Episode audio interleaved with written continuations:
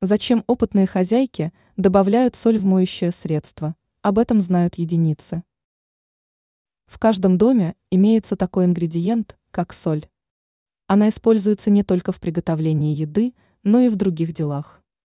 Оказывается, соль может стать хорошим помощником в уборке.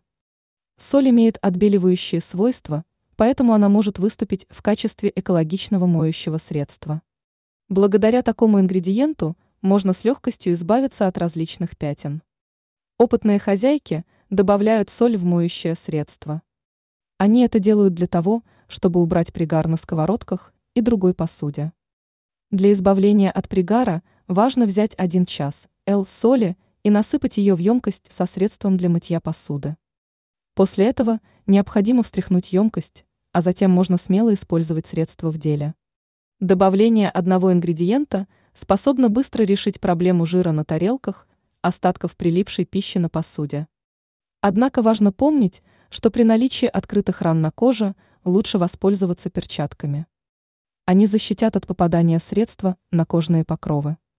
Теперь вы знаете, на что способна самая обычная соль. Ранее сообщалось о мытье зеркал без разводов.